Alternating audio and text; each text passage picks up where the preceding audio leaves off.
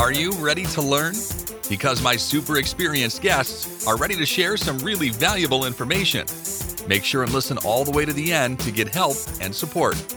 So let's start with the best audio experience. Hello guys, welcome, welcome to our show. Today we discuss about organization, how you can manage the process, how you can get a lot more results. And we are going to discuss a book, Organizational Velocity. I'm so excited to discuss this topic with Alan Eblin. How are you? I'm doing great. Thanks for having me on the show. I appreciate it. Yeah, big pleasure. You know, for me, it's important to learn about this topic because I love reading books.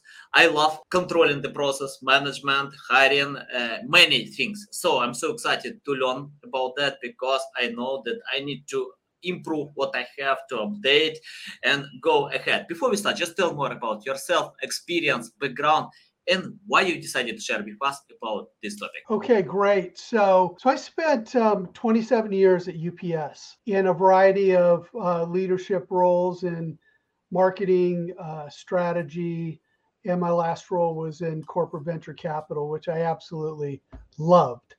Um, but there were questions um, that I had as I went through, as everyone goes through in any large organization.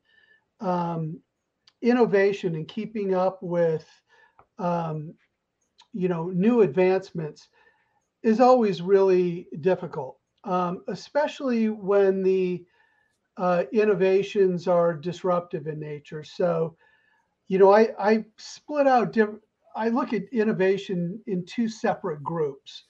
One group is sustaining innovation. So innovations that help you do what you do today for your existing customers, just better, quicker, faster, cheaper. And so in the supply chain area where I came from, that would be investments in technology to provide better visibility to packages, um, uh, technology that helps you process packages through a hub facility faster or something like that.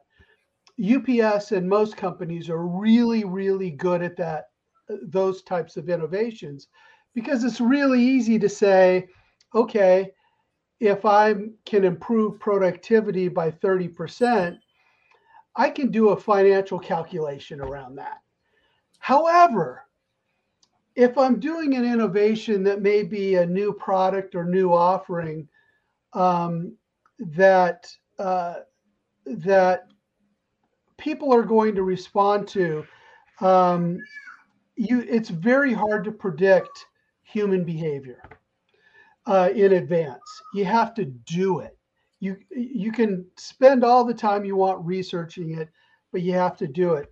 Those types of innovations in organizations are very, very difficult. And, um, and so I ran into this kind of challenge at, at U P S and talked to other people at other companies in my roles and and found that, you know, this was a issue that that was fairly widespread. So um, when I uh, left U P S, I, I took early retirement in twenty nineteen. I had been going to school to finish my PhD, and I was focusing on a central question.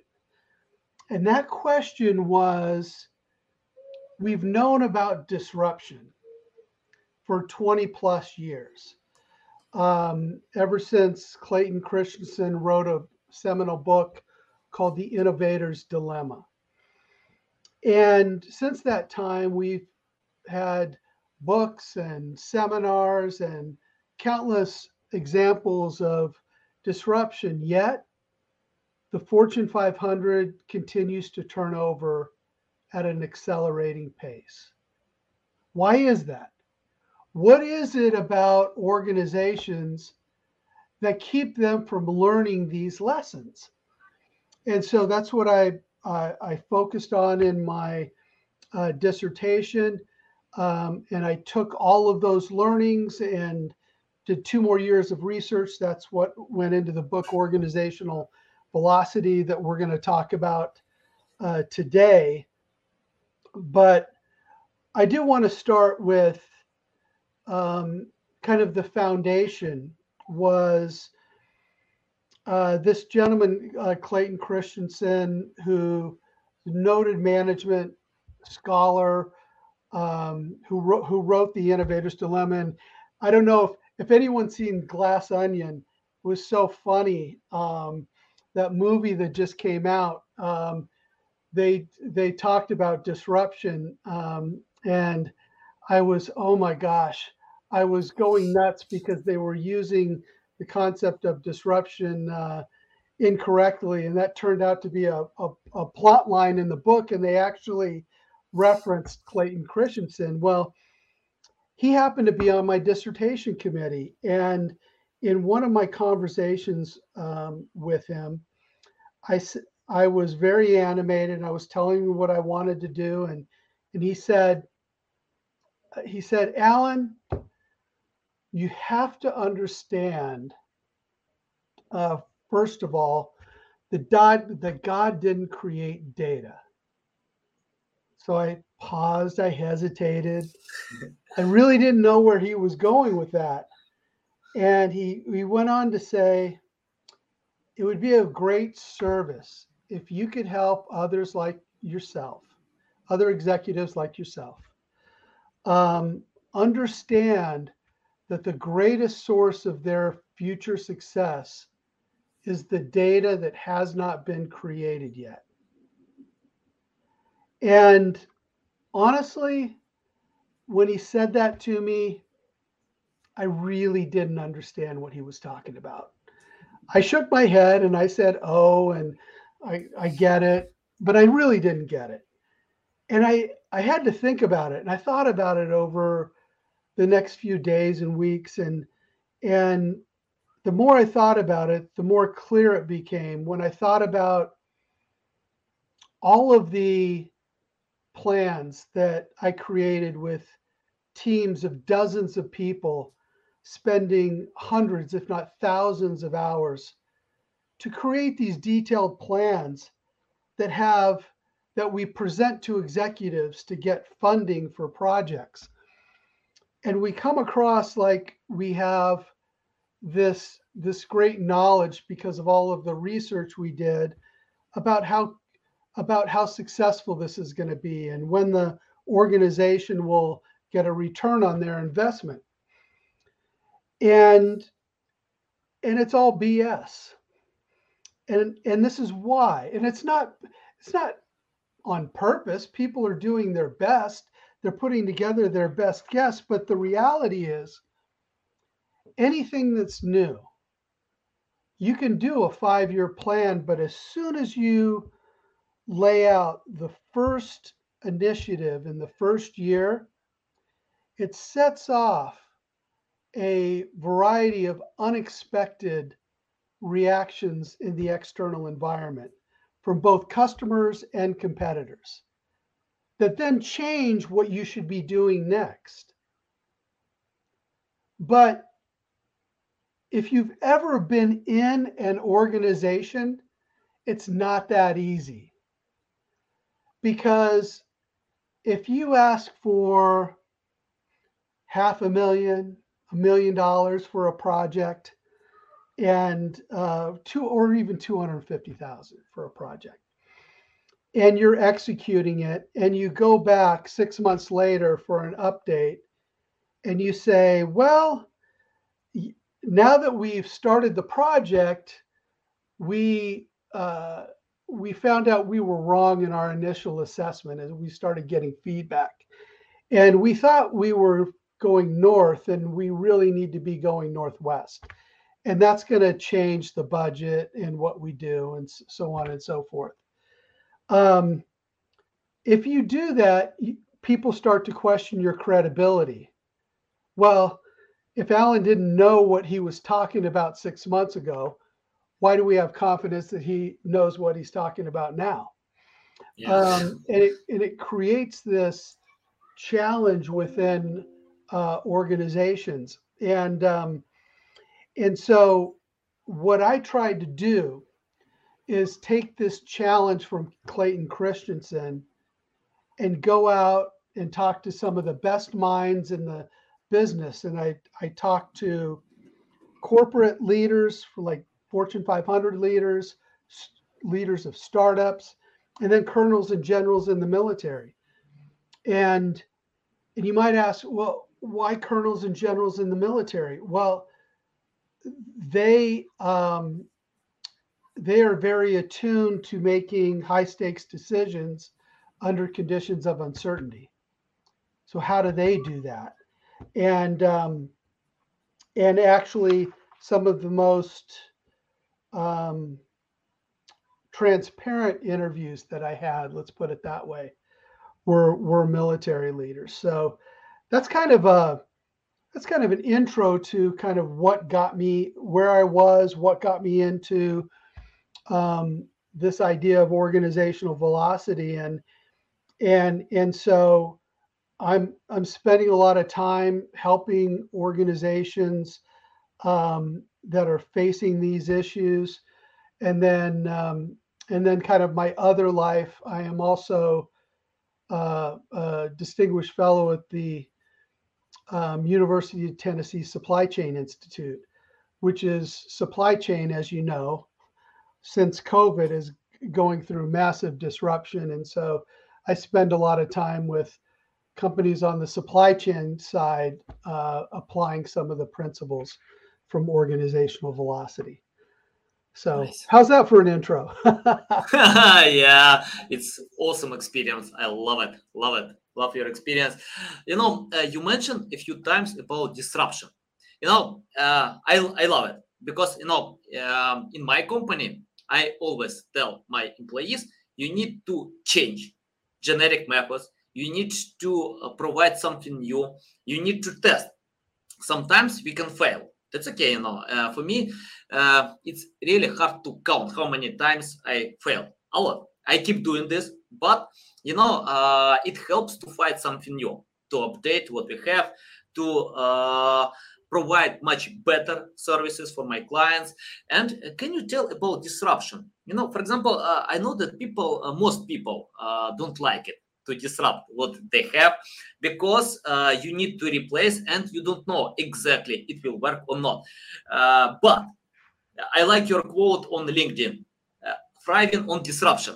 And you mentioned about disruption. Can you tell more how to uh, thrive on disruption, and uh, any insights about using uh, disruption in the right way? Yeah, so um, so so great, great question. And, you know, when we talk about um, uh, disruption, it it it it happens in a in a number of ways, but oftentimes it is it happens when um, the things change in the external environment, and and companies don't adapt. And one of the um, I guess one of the seminal examples um, that Clayton Christensen used all the time, and I'll use it here just because it's such a fantastic example, is the is the is the steel industry, um, where you had these uh, upstarts using a new technology um, in these use in these mini mills, and the new technology started out, it was inferior to the the big steel mills, the uh, companies like U S Steel and Bethlehem Steel. Steel. Um, and so it, it was really only used at the low end of the market, so for rebar and things like that. And what happens is the when a disruption comes, the existing um, businesses, and you see this, it's it's happening today, and I'll get to some examples of where this is happening today. They go, the businesses go up market. They they they go for higher margin opportunities, and they say, okay, uh, Upstart, if you want to go to the low end of the market, go ahead, you can have it. And that's what they did with. That's what U S Steel and the others did with companies like Nucor. And uh, and what happened was um, because these upstarts had to make money at the low end of the market, they innovated new ways of uh, processing steel that were less costly and more efficient. And once they saturated the low end of the market, they started moving upstream and eventually competing directly with the incumbents and um, and in some cases overcoming them. And when we we think of disruption, we think of you know you know Blockbuster and Borders Books and Toys R Us that that went out of business, and and yes, those are dramatic examples of disruption, but more more often than not, it's that's not what happens. Um, the the businesses, the incumbent businesses, just become damaged, and they don't grow as fast. Um, they drop out of the Fortune five hundred, or they end up getting purchased uh, by by another company, and all of this is is known. This pattern of disruption is known, but it is extremely difficult for companies to combat it. Um, let's take a look right now. Let's uh, about the um, one of the industries that I'm very familiar with and everyone uses, package delivery. Okay, um, so chances are over the holidays, you got a lot of deliveries from uh, from you know different retail stores. Um, five years ago, those deliveries would have been coming all from U P S and FedEx. I'll bet that's not what happened this year. This year, you had Amazon trucks, you had a variety of gig drivers delivering um, to your door.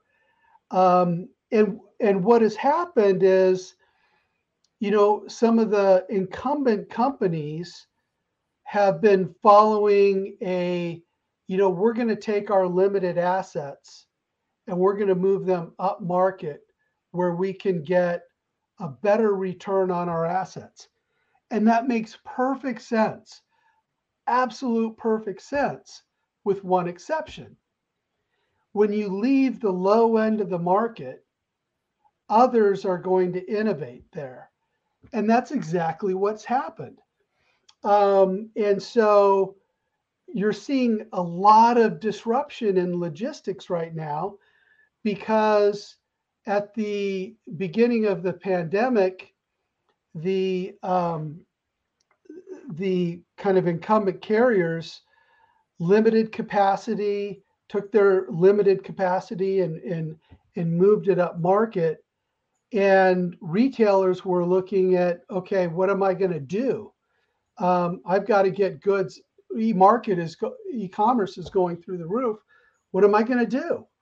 And so they, uh, they started innovating. They started uh, creating their own delivery networks using gig drivers and using their stores as warehouses. It's something they could have done all along, but they were kind of forced into it. And, and that is, um, you know, one of the, one of the times, one of the, the great things about hardship, which we all went through uh, during the pandemic, is it spawns innovation. And that's exactly what happened. And now that the pandemic, it's still with us, but it is, the impact on the supply chain has, uh, you know, is has has lessened enormously. Um, but what you're finding is all of these companies are leaning into logistics now. And so now um, Walmart not only delivers a lot of their e-commerce from stores using gig workers, but they've started their own delivery service. Um, the Gap has done the same thing. They offer a third-party delivery service. Um, Target, same thing. And now these incumbents um, that decided to seed the low end of the market now have very powerful competitors in the name of uh, Amazon, Walmart, Target. um, American Eagle Outfitters has a competing uh, unit as well. The Gap does, Gap Logistics. And so that's an example of how, you know, this idea of disruption where you, the incumbent seeds the low end of the market um, is happening today um, in real time.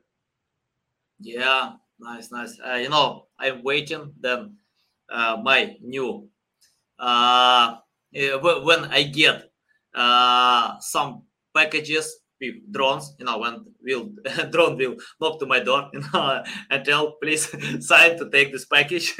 So yeah, I think this time will come because technologies are coming fast to disrupt what we know, our habits. And uh, Alan, uh, give me a strong reason to read your book. And uh, for my audience, you know, uh, le- let me tell you why I'm asking about that. For example, you know, when I read uh, books from Jack London or many other authors, you know, uh, you know, I can feel that I'm part of the journey. You know, I can forget about meal, about water, about sleep, about anything. Because I'm on this book, you know, my mind is uh, another place, you know, uh, on this adventure. Uh, but I found that many business books are good for sleeping. You know, when you read these books, uh, if you have problems with sleeping, you can sleep well the whole night, you know, and, and yeah, it's hard to remember anything from this book. So tell, what kind of value can I get and my audience can get by reading your book? What kind of benefits can you provide on your book uh, that it's important today to consider uh, to disrupt the industry or uh, technologies that we have? Yeah, that's a fantastic question. And And so um, I guess I guess I'll start with the way I wrote this book is um, is how I find that myself and most people read business books. You you pick up a business book because you have a problem or because you have a specific challenge, right? Um, that's what's driving you to uh, to pick up a business book. And so while you while you can read Organizational Velocity um, from cover to cover, I wrote it in a way that you can hone in on what your challenges are and get right to it. Um, so, for example, Um, the the big takeaways in the book are are uncovering what are the hidden sources of friction that I found in, in all of my research over five years. What are the hidden sources of friction uh, that you should be aware of in your company? It could be, and oftentimes it's not things that people just think of. So let me give you an example. Um, the what what do you set as spending thresholds for your executives, for different levels of executives? And that might seem trivial, but in fact, it's not trivial. And I'll tell you why. If you have two companies with two different vice presidents, let's say, at the same level with the same level of responsibility, but one has a higher spending authority than the other, they're going to be more successful. Why? Because the one with lower spending authority, in order to execute their plans, is going to have to go through the committee approval merry-go-round, right? They're going to have to go sing for their supper. So they're going to have to get their teams together and go to some committee uh, to get approval for funding. And oftentimes it's not just one committee, it's several committees. Um, and oftentimes you may not get approval at the same time. So it may take you just through the administration another six months to execute a project. And if it's a, if it's a, a project that's trying to take advantage of a, uh, a specific opportunity in the market, six months could make all the difference between success and failure. So little things like that.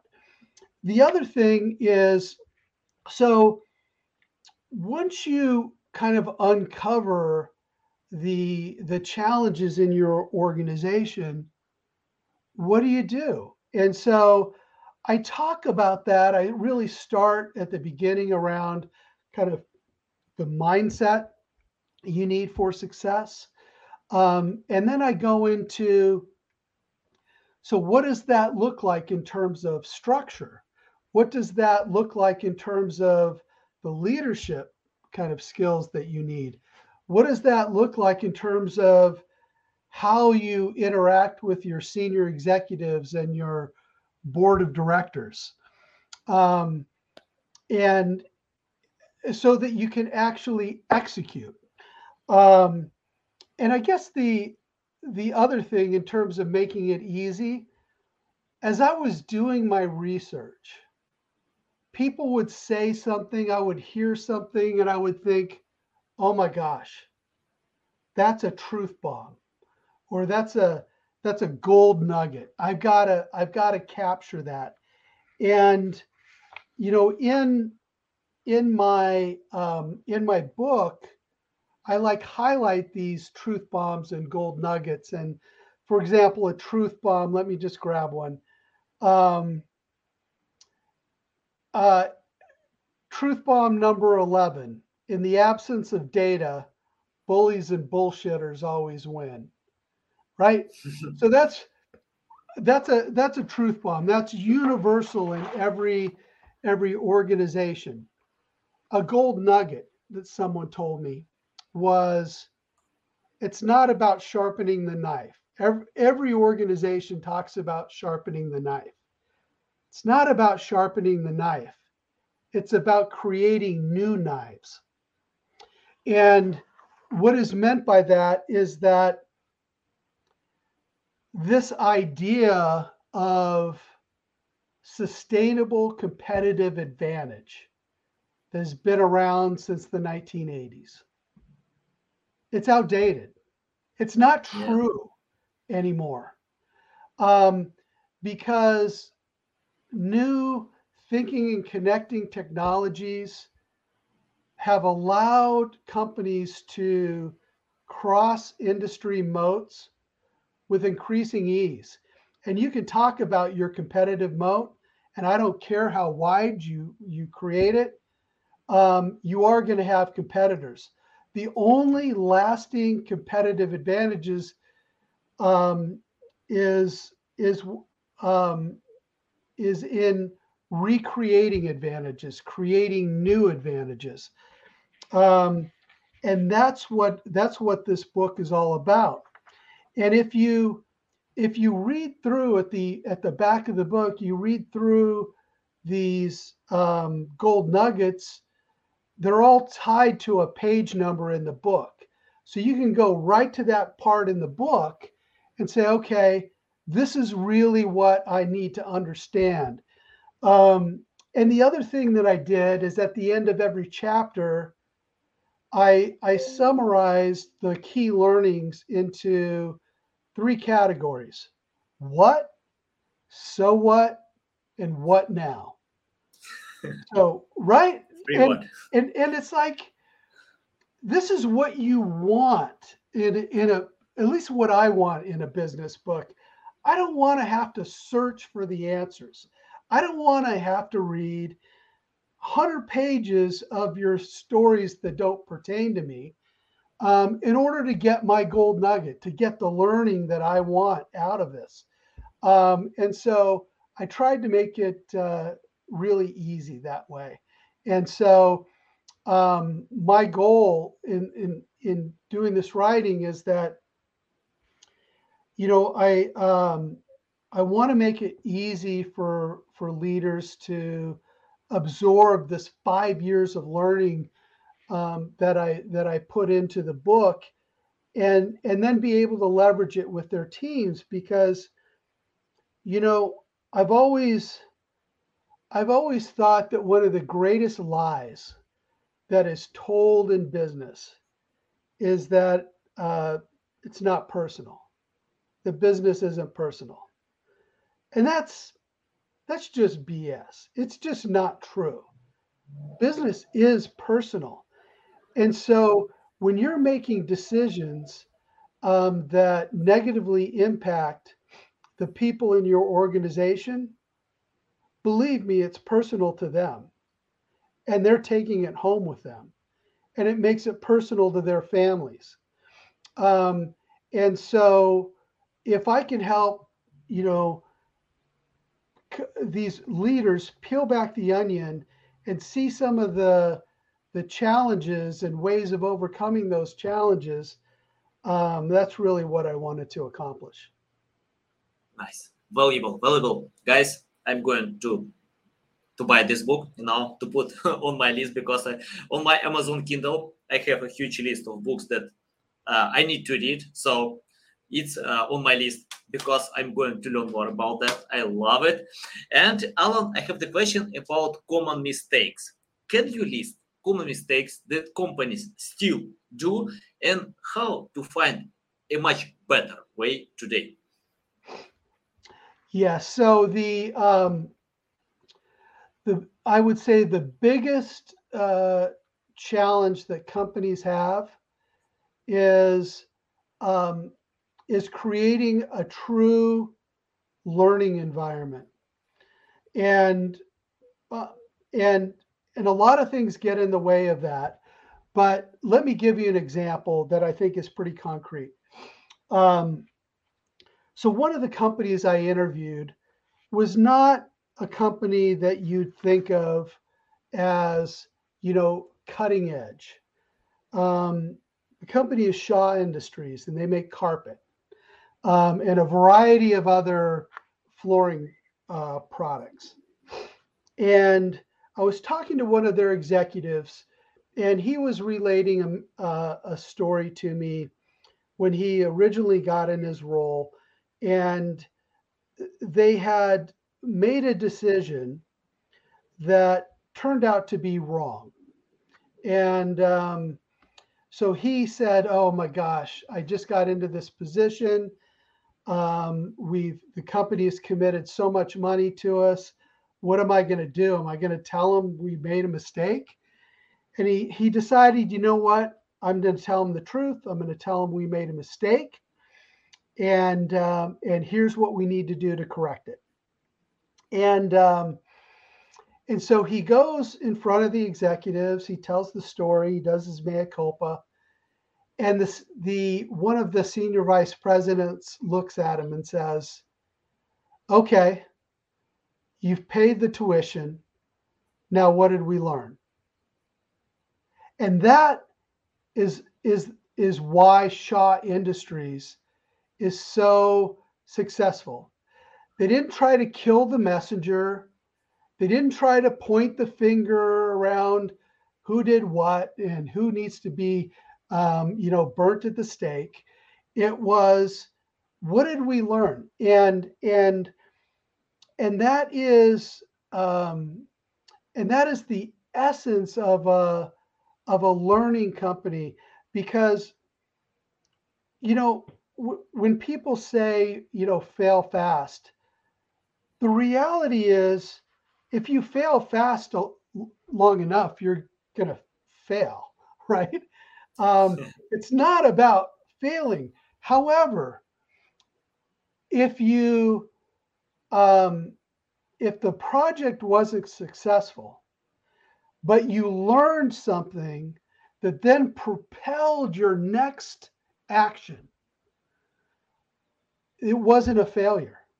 That's not a failure. That's a learning. And so, um, you know, companies need to get much, much better at being um, open to to learning and and taking calculated chances, and um, and and you know and and not um, not allowing themselves to stick to a plan that they know is going off course just because they don't want to go back and ask for forgiveness or say they were wrong. That's ego, right? They need to yeah. put check their ego at the at the door and do what's right for the company. Nice, nice, valuable. Yeah, I agree. Uh, I remember when uh, Elon Musk shared about failure. He told, if you don't fail, you are not innovative enough. Uh, Shaquille O'Neal once replied to this question about failure, and he told that when he starts something new, he always fails.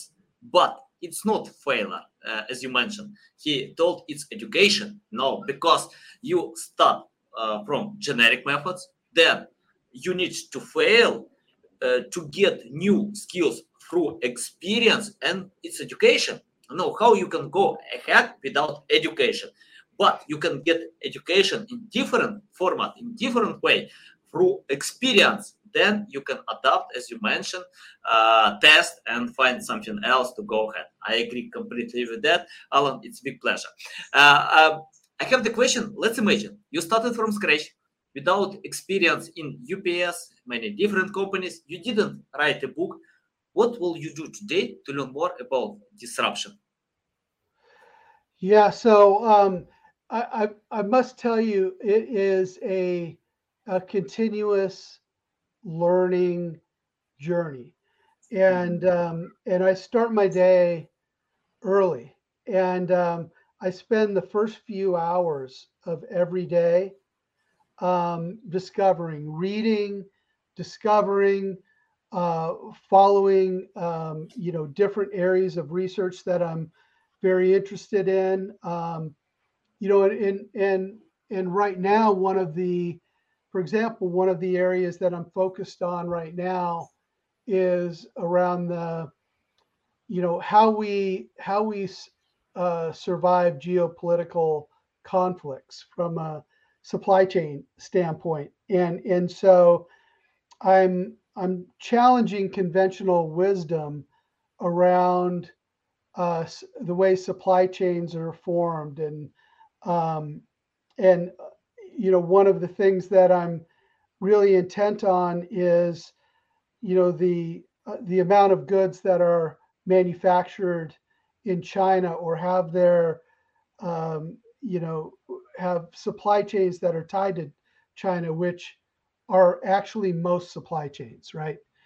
Um, and what happens if, you know, the, the kind of the, the the challenges that we're seeing escalate, and or or or China invades Taiwan, which we know that they've stated they're going to do, but um, you know, would they, if they do that at some point, what would the U S do, since our military, our healthcare, our I T supply chains are all tied to those countries? Um, and um, and so a, a popular answer right now is, oh, we're going to move to Southeast Asia. We're going to move production to Vietnam. And and um, and so my challenge is, Um, well, let's take the Vietnam test, what I call the Vietnam test. And the Vietnam test is, if we did enter, if we were in a Cold War, a new Cold War, and countries had to choose between China and, oh, look at that. If, if countries needed to choose between China and the U S, where would Vietnam land? And, um, and so, those are open-ended questions, and uh, that I'm that I'm trying to discover. Um, and the other area that I'm really focused on is that this whole last mile supply chain and returns, because we're seeing returns just explode, and they're not only a big cost issue um, but there are a huge environmental issue. Six billion pounds of returns end up in landfills every year. Uh, we can't continue that. So, um, so my uh, my discovery continues every day. Yeah, you know, guys, uh, I submit links uh, to the description below, to LinkedIn profile, to your personal website, because I like the quote on your website. Today, the only competitive advantage is to learn and react faster than your competitor, constantly, at all times. I agree one hundred percent, you know, yeah, love this quote. Tell uh, the best way how to reach out to you, how to learn more about you, how to follow you. Yeah, so the uh, the best way you can you can reach out to me at, uh, at my website, Alan, uh, alan amling dot com, um, or connect with me on LinkedIn. Uh, that's my social media of choice. Okay, guys, you can find a website, LinkedIn profile in the description below. Listen us on Apple, Google, Spotify. Thanks again for your time. A big pleasure. Uh, I'm going to read your book. Guys, you need to read this book because you can see a lot of valuable insights. Okay, guys, love you. See you. Thanks for listening to this entire podcast. Please rank your experience in Apple, Spotify, Google, or any other platforms that you may use. Also, please share your ranking mark on chat at S E O tools dot t v to get a special gift. We'll see you soon on other valuable audio podcasts.